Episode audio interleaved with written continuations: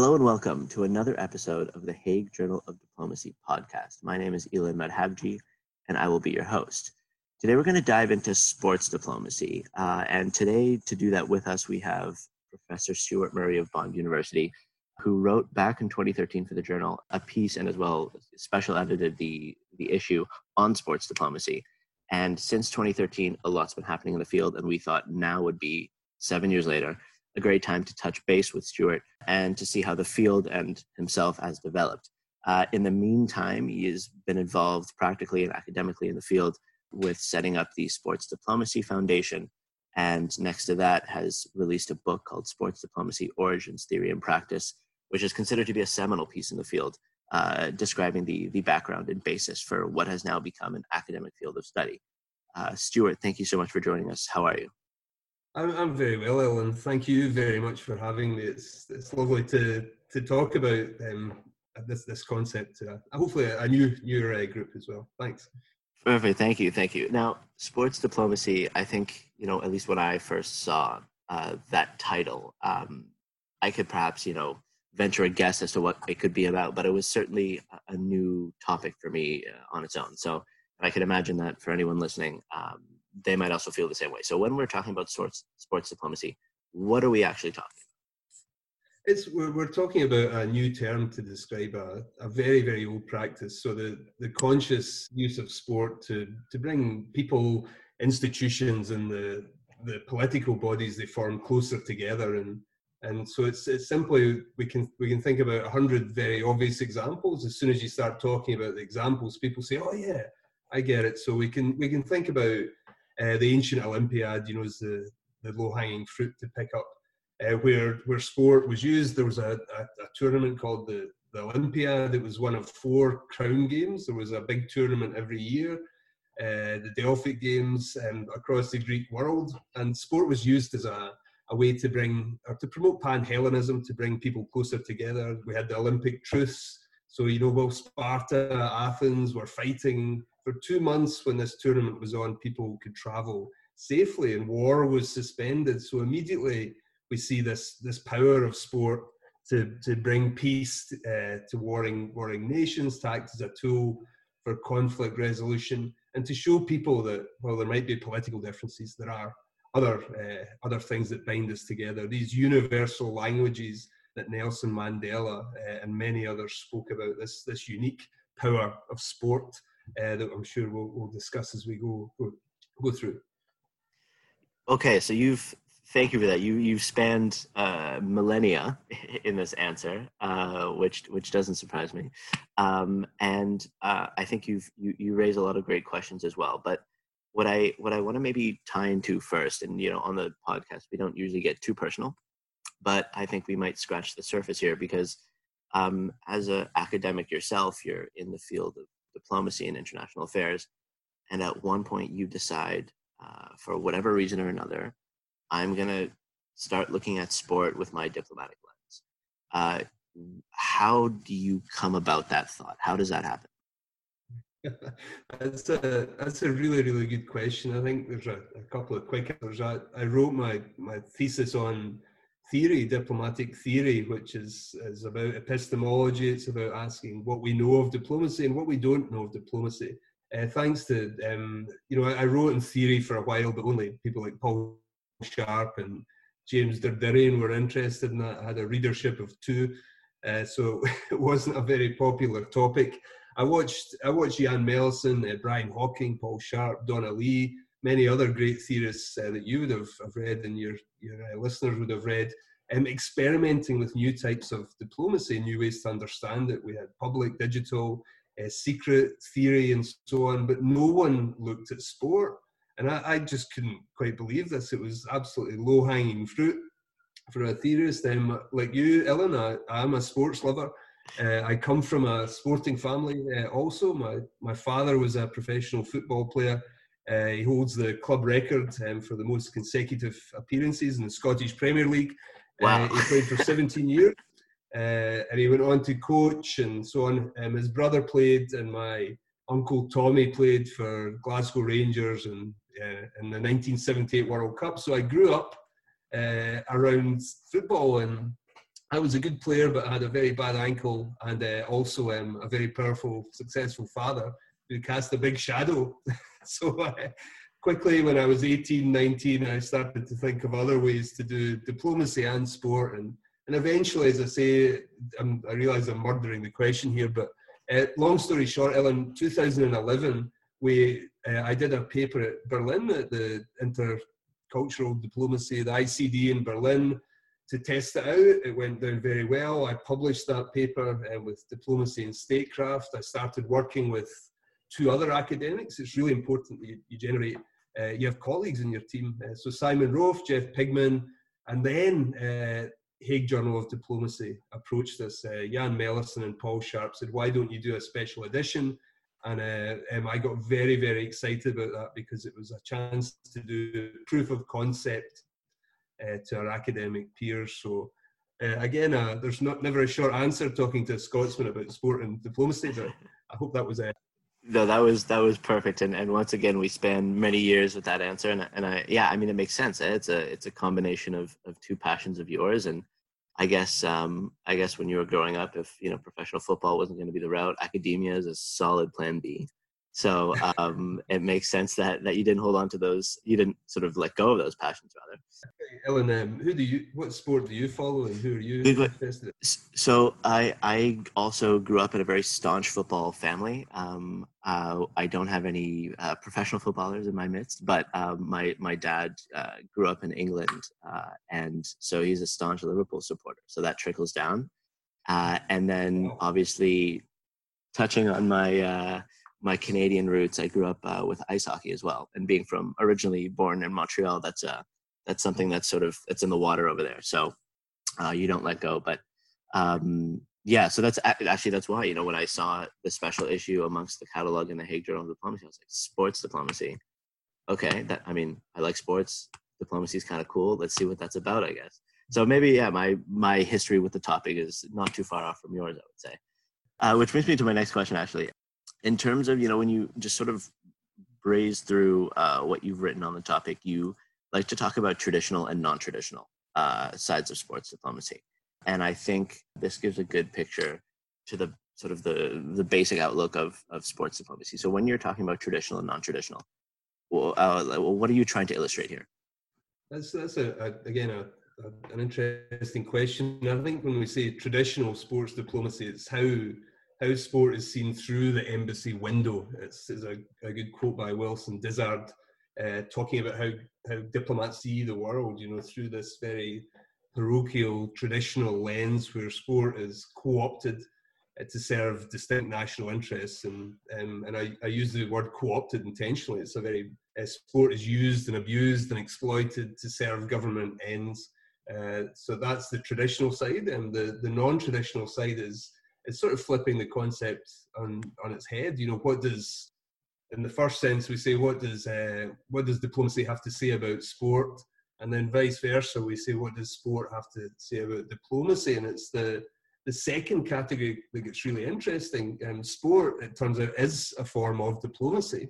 It's a form of mediating estrangement. It's a form of uh, promoting a message. It's a, a, means short of war. It's a dispute resolution. It increases contact between separate groups.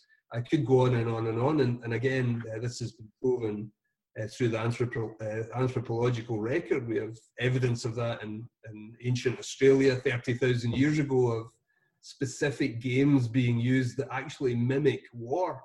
Uh, so it's it's it's sort of like George Orwell's idea of war minus the shooting.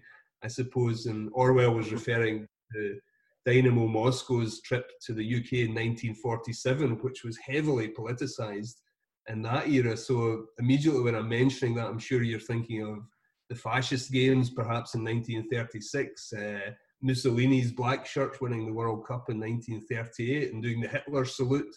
And that's the that's the, the ways that we can see uh, the relationship between sport and diplomacy. But very, very briefly, um, the whole point of theory is that it grows, uh, Ilen. So, in, in my book, um, we, I introduce four different theoretical lenses uh, traditional sports diplomacy, network sports diplomacy, sport as diplomacy, and then the really weird ones, uh, sports anti-diplomacy, where sport can be used as a tool to drive people apart uh, in that sense. So I'd be happy to explain each of these, but we'd be here all night. So I'm sure we'll, we'll touch on each category as we, we can continue our discussion. Sure. Th- thank you for that that great little uh, great little tidbit and, and peek into your book as well. Um, and I think I'll, I'll actually will pick up on, on on something you mentioned. You talked about sports and diplomacy and their two sort of cultures or mindsets. And this is also something that presents itself in, in other work in the field where you talk about sport, you know, which is, yeah, it's this, like you said, this type of warfare, actually, right? It's, it's combative, it's emotionally overt, um, it's expressive, it's literally on show. And then you have diplomacy, which is traditionally speaking discretionary, under the table, more subtle. So um, I find it interesting. You have these two things that uh, in many ways are very opposed and yet we now find them together so how do you reconcile these two com- like conflicting cultures when you combine these two worlds i think it's it's you, you experienced exactly what i experienced when i thought i thought about it initially ilen how on earth can you you know growing up in a city like glasgow in scotland where it's divided between catholic and protestant uh, religions that follow different football teams it's incredibly violent. I grew up in the 1980s in Scotland during the casual era where there was a lot of violence and hooliganism. And so you're absolutely right. It, it can look that way, um, uh, certainly in first first uh, glance. But then when you, you start to think about it a, a little bit differently, um, we can we can think. Um, you know, the diplomats and sports people share a lot of similarities. You know, both are representatives of their, their state and international relations system both uh, epitomize this elite stratum of society. Uh, both are uh, patriotic individuals. Um, to serve the state, whether you're a diplomat or a sports person, is a great honour. Um, just as sports people compete with opponents in stadiums around the world, diplomats compete in great contests involving rules, secret plays, tactics, spectators, opponents, and large forums in exotic, far flung locales. So there's there's lots of similarities actually between the vocation, uh, so much so that uh, the East Germans used to refer to their sports people as diplomats in tracksuits. Um, but obviously, the East Germans, uh, there's a, a, story where they uh, basically practiced almost vivisection in their athletes in terms of drug abuse and promoting them to win. So it's a it's an unfortunate association, but I, I think if you look at what a diplomat is, um, in terms of personality traits and what a sports person is, uh, there's not too uh, there's not too many uh, dissimilarities. Why we refer to someone like Roger Federer as, Federer as an ambassador for his sport. Uh, so I, th- I, think you're right, but the, the vision that this brutal version of sport is the that's why I put this sports anti-diplomacy. Uh, you know, if you watch Ultimate Fighting, for example, is it diplomatic to watch two women uh, bashing each other's faces in. You know, I, I don't think so, but that's a form of a form of sport. It's a broad pantheon we have to consider, uh, just just like human life. Okay, yeah, no, that I, I, I couldn't agree more. And um, I'm curious, actually. Now you, you talked about like the athletes or sports people uh, being agents of diplomacy, like wearing a second hat, if you will. They probably don't even know they have it on. So how does then does that mobilize itself to the actual goal? Because often, you know, when you're talking about diplomacy or sports diplomacy, and when you start touching on issues like soft power and trying to convey messages, to what end? Basically, sometimes is the question. So in sports, um, you mentioned the the Nazi Olympics or um, various political uh, ideologies that have mixed themselves in, in sporting mm-hmm. events. So, how does this connection between soft power perhaps even propaganda, how does that find itself being actually practiced through sport? That's a that's a, a terrific observation, and again, when we're thinking about sport, it's that one of the first mistakes we make is we think of it as a monolith. You know that sport is something uh, that we can touch when it's extremely complex. You know, it's from primary schools up to amateur level to the golfer hacking his way around uh, the golf course on Saturday for pleasure in parenthesis, of course, I speak of my own golf swing, and right up to the, these uber uber representatives and superheroes like uh, Usain Bolt and Leo Messi, Jess Jess Fishlock, the Welsh uh, soccer player, Megan Rapinoe, you know these these very powerful people. The the Colin Kaepernicks of the world, uh, Eric Reid, the Black Lives Matter movement. These these type of uh, episodes suggest that there's a, a separate form of, of sports diplomacy that's practiced only by sports people for sports people and and when we speak about this, we can think, what do they represent? And they, they represent an international society of sport, this system of diplomacy that's required day in, day out to, to make international sporting competition possible. And we just, we haven't studied it, we haven't identified it. And it's a fascinating uh, level. If you think of Appadurai's work where he talked about the global landscapes of finance, financescapes, technoscapes, and so on, he did not include sportscapes and I, I refer to Wolfram Manzenreiter's uh, use of that term. Uh, but this global sportscape is a fascinating uh, term, and I think that's where sport is moving towards. The traditional stuff, as you mentioned, governments uh, aggressively using sport, and I'm, I'm referring to perhaps uh, 2022 um, Qatar World Cup uh, men's football tourney China, the 2022 Winter Olympics. Ourselves in Australia, we have the 2023 uh, Women's World Cup, which is a huge opportunity uh, to spread perhaps different messages. So I, I think, uh, Ilen, that they they all they all exist. Um, when someone, a friend of mine who's actually co-founded the Sports Diplomacy Foundation, uh, Mr. Trent Smythe, who's secretary of the Consular Corps in Melbourne and director of Formula One in Melbourne, you know, a, a classic archetypal sports diplomat. Um, he was asked by a journalist, uh, what is sports diplomacy? And he said, typical diplomat, he said, it's whatever you want it to be. okay, I think maybe that's perhaps the best answer of all. it, it is, especially in such a, a, a, you know, a fresh take on, on something that's been around for so long. Um, it is in fact what we make of it. And I, I've actually found it curious. So you, you've mentioned You've mentioned social movements uh, when you, you know, when you mention names like Colin Kaepernick.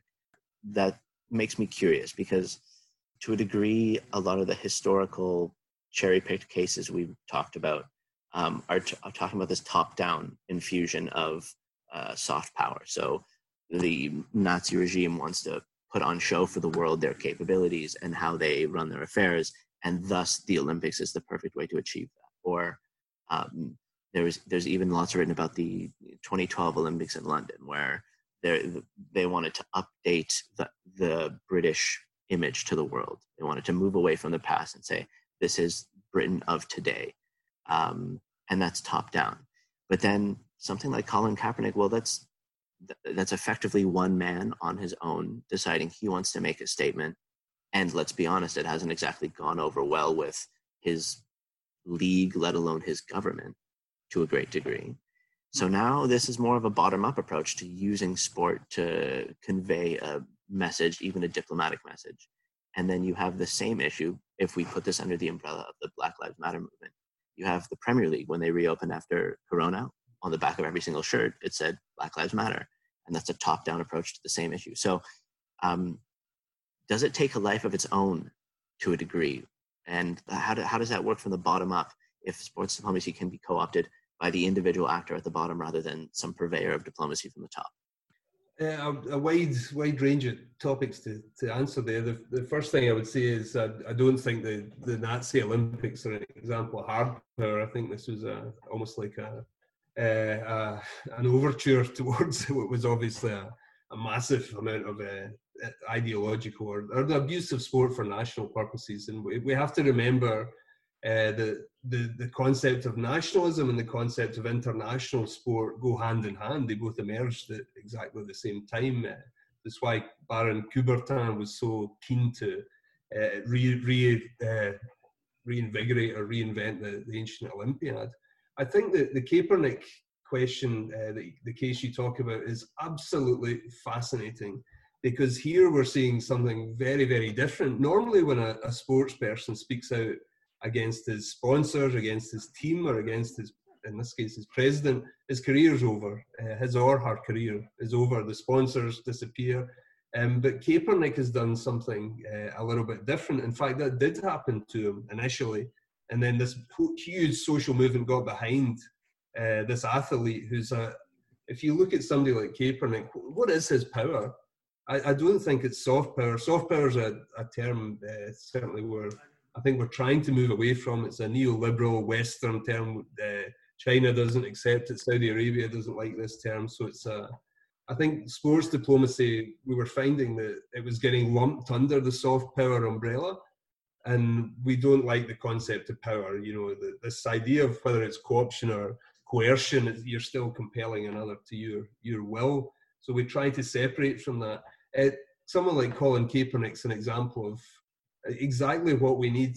Uh, all the the problems you mentioned, Ilen, uh, such as Black Lives Matter, social movements, climate change, uh, you name it. I, I, don't care. We need as many people working in this stuff as possible. We we're screwed, uh, and the amount of uh, if if you think about the the Anthropocene era and um, the challenges that are coming down. This is this is just the taste of it. Um, racism, COVID, pandemics, overpopulation, gender inequality. There's a huge host of, of problems.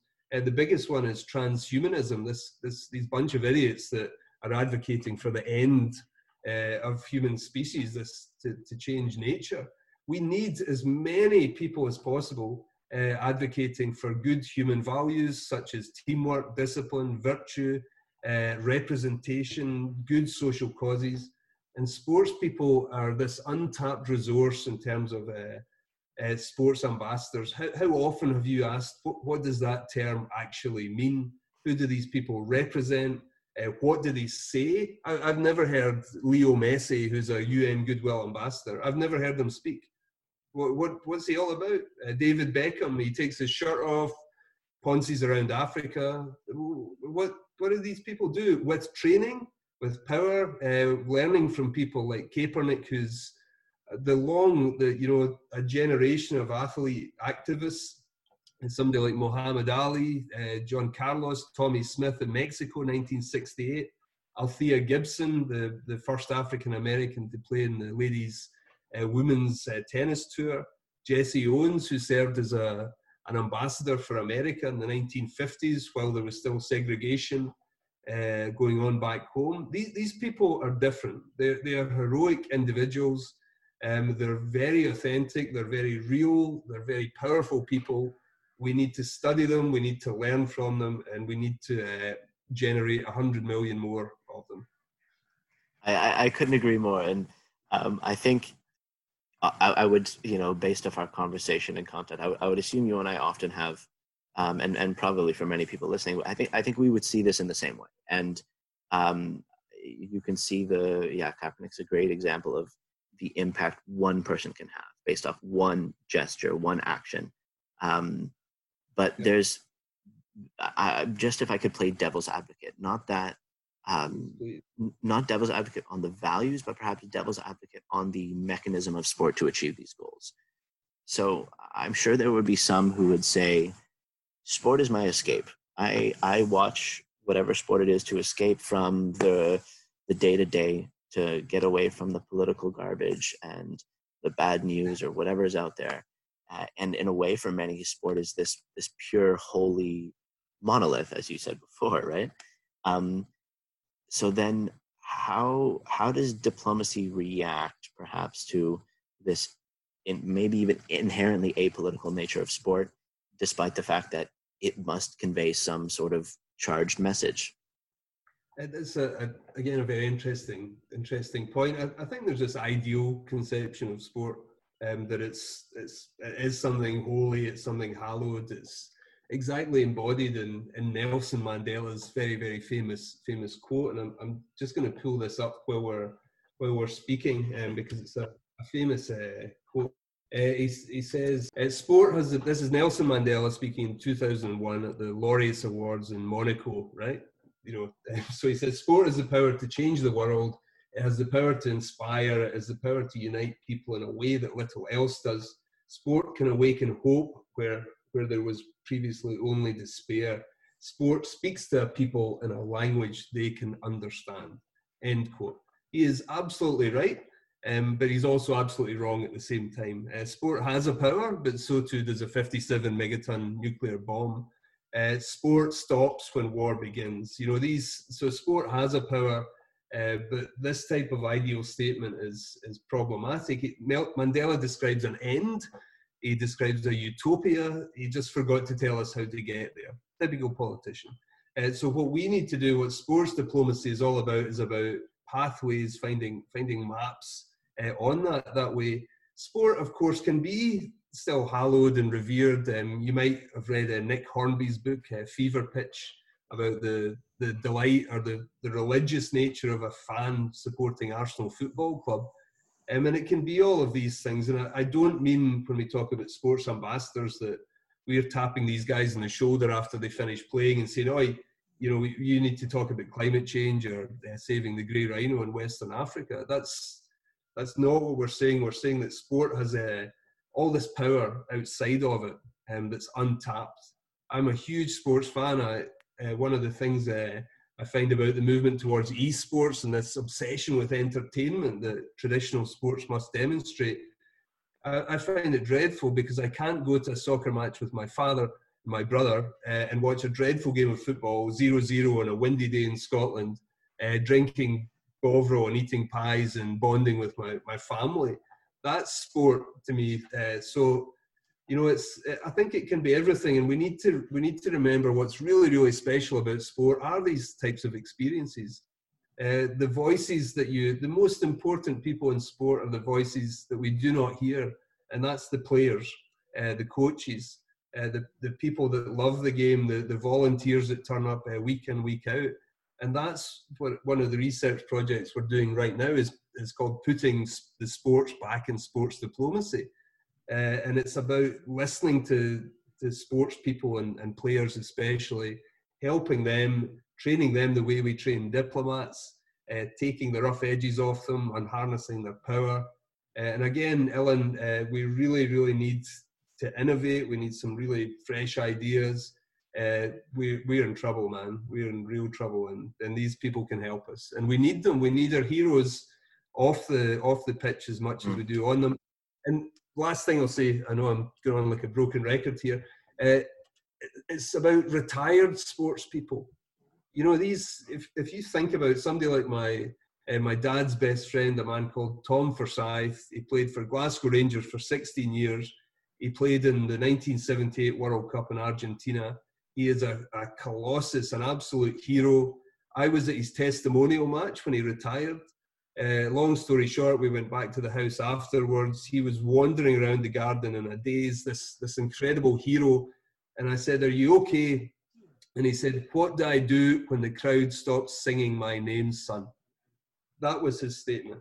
And this man, this very powerful man, went on to work as a to delivering newspapers for a living uh, to feed his family. And how many amazing, talented people do we just lob in the lob in the, the graveyard afterwards? Uh, so we, we need to really, if we want to use sport, uh, we need to uh, listen to sport. That's what public diplomacy is all about, is it not? Just listening in the first place. Well, there you go, another another rich answer for you. yeah, you're, you're, you're making my job easy and difficult at the same time. I think um, no, you, you you raise a couple of good points. I think we yeah, it is going back to it being what we make of it. Yeah, maybe we do need to reinvent the idea of what it means to be an athlete or a sports person and and actually perhaps juice the potential that you have as someone even at the end of your career. Um, that doesn't mean one is not in a position to to perhaps champion ideas off the pitch so to speak. And you did talk about something that i find very interesting and i do want to know more about which is this concept of esports. Perhaps is the, is this the next frontier for sports diplomacy? Because we're talking about um, an industry that is massive uh, probably bigger than most people think. Um, but at the same time, esports has this weird nature where it's is it inherently linked perhaps to uh, you know this uh, national identity that traditional sports would be or a city even a city identity? Not really because i can sit in my living room and, and i can put on a stream and and watch uh, watch a competition from anywhere in the world and it's just me watching um, and perhaps the stars of that industry are less linked to um, this traditional club mentality so what is what is esports actually going to do for sports diplomacy? It's, well, you're maybe asking the wrong man. You know, I've just told you that my idea of sport is pie, Bovril, family, and dreadful, dreadful soccer. Um, I, it would be remiss to to ignore this this brontosaurus in the room. Uh, you're absolutely absolutely right. The data around esports, the the speed at which it's grown. Uh, I think there's the, the stat that's always thrown around. It's bigger than movies, rock concerts, and something else for under 18 year olds and it's a huge disruptive uh, te- technology and activity. Um, I, I was about to say, you know, put on my flat cap and say it's not it's not sport anyway, but um, we we consider cheese rolling a sport. We consider chess a sport. Uh, and where you are, uh, tractor pulling is very big in the, the, Netherlands. I still don't know what that is. And as far as I'm concerned, you know, if, if it makes you happy, if it, it gets you active, it keeps you engaged, um, then that's a good thing. I think esports is is very very important for perhaps uh, people that don't fit into that traditional club mentality.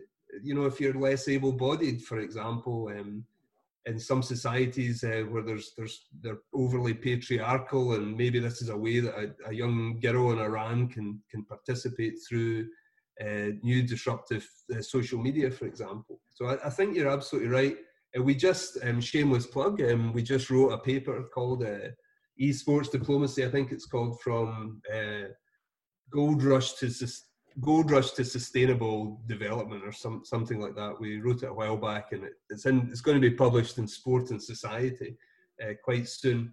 And it was a it was three academics, one who loves esports, one who questions it, shall we say, myself, uh, and a couple of and this young academic um, that just got his PhD in diplomacy. And it was, we, we, we came up with a couple of conclusions. This is amazing, um, but already it's been politicized. Uh, already, China, for example, that owns Tencent, is doing funny things with its athletes. Um, Australia is investing heavily in it as a as a branding tool. Um, football clubs are investing in it. I, I, don't know. I think I find esports. It's driven by commerce. It's driven by eyeballs. Uh, how many people you can get watching. Um, there's big, big firms involved in this uh, as well. So I, I think uh, it's early in the game to use a sporting analogy. End of the first quarter. Let's let's see what happens. But again, I'm I'm all for it as long as it, it connects people and uh, just don't get me started on reality versus uh, virtual reality, or we'll be here all night. Okay, so I think maybe maybe that's a that's a topic for the next the next podcast we record uh, seven years later uh, to see what what came of that. But yeah, I, you, I think you're right. It, it, does perhaps you know as uh, for people who, who, who didn't perhaps grow up or have the traditional sporting structure around them who can't place themselves in in the boxes perhaps we can. Yeah, it does provide an interesting avenue.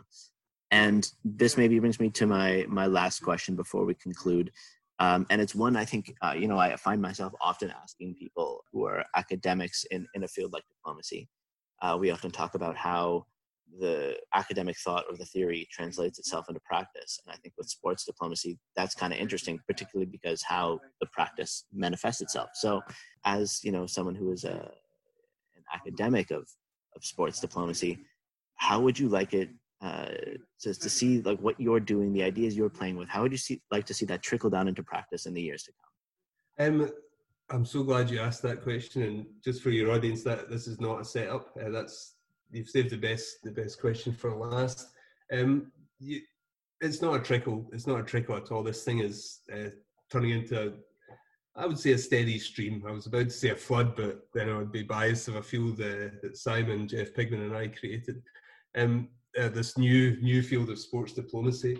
Uh, I think this is something really interesting about the, the journey we've been on. Um, so we, in short, uh, we came up with an idea. We wrote about it a lot. We reified uh, that idea in journal articles, and uh, the Hague Journal was central uh, to that in 2013. And subsequently, I might add as well, the Hague, Hague Journal of Diplomacy has produced some excellent pieces in sports and other types of new diplomacy. Um, what what we then did was we we started talking to people in government about this idea. Really easy, invite them to a sports match, uh, form a, a, bromance in my case with some diplomats, and off off you go. Built on sport, putting the theory into practice. There's there's nothing uh, like sport to open doors. So we then, in Australia, certainly, we, we translated that into the world's first sports diplomacy strategy that was launched in 2015.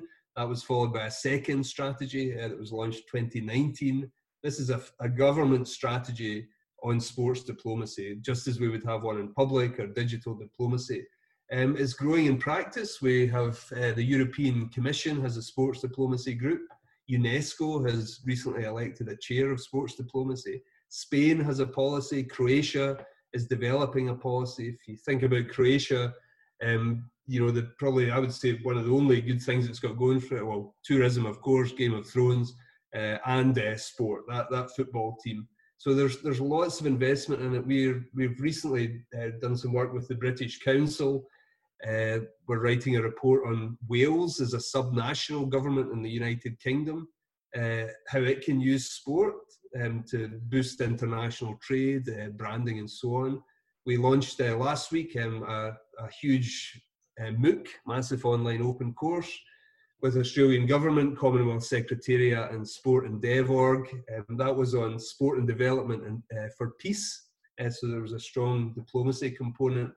Uh, we're doing work with Australia Korea Foundation, Australian Korea diplomats. So we are. This thing is going uh, bigger and bigger and bigger. And you know why? It's a really, really simple reason. Uh, everyone wants to get an afternoon at a sporting event, uh, myself included. It's really why I do this stuff is just to get free tickets to sports events. Um, uh, it's it's the greatest sale if you can say to people, why don't you come and watch Formula One for the afternoon? We'll have some lunch, we'll do some work, uh, and then we'll we'll hang out um, and it's that, that idea of the informal sports summit, if you like, um, that is very, very powerful, very, very attractive uh, to businesses, to government, to individuals. And that's just the elite level. We can we can go from grassroots sports diplomacy, as the EU is investing in, uh, through to club diplomacy, sports people as ambassadors, governments. Uh, the one we didn't talk about is the the bad stuff of sports diplomacy. We have to accept that, that between 1972 and 2013 there were 182 uh, sport terrorist related incidents so it's a it's a very very complex area Ilen and I, think you used an expression earlier we're just we're just scratching the surface of it. Uh, it's fascinating. I encourage anyone including yourself um, if you you want to do some work on it if you've got any ideas uh, go and do it. You know you've all these tools at your disposal. Study people like Colin Kaepernick or Megan Rapinoe, study their power, create something new. We, we really, really need to do something very, very different and we need to do it very quickly. And sport is the it's the white knight. Nobody nobody can be against it. Uh, they can try, um, but geez, good luck to you. Wow. Okay, that's a that's an inspir- inspirational finish, and I, I think I, I think I ought to to alter uh, my career path. I think that's you're right. There's there's a lot to be untapped there uh, for people coming from all backgrounds and disciplines.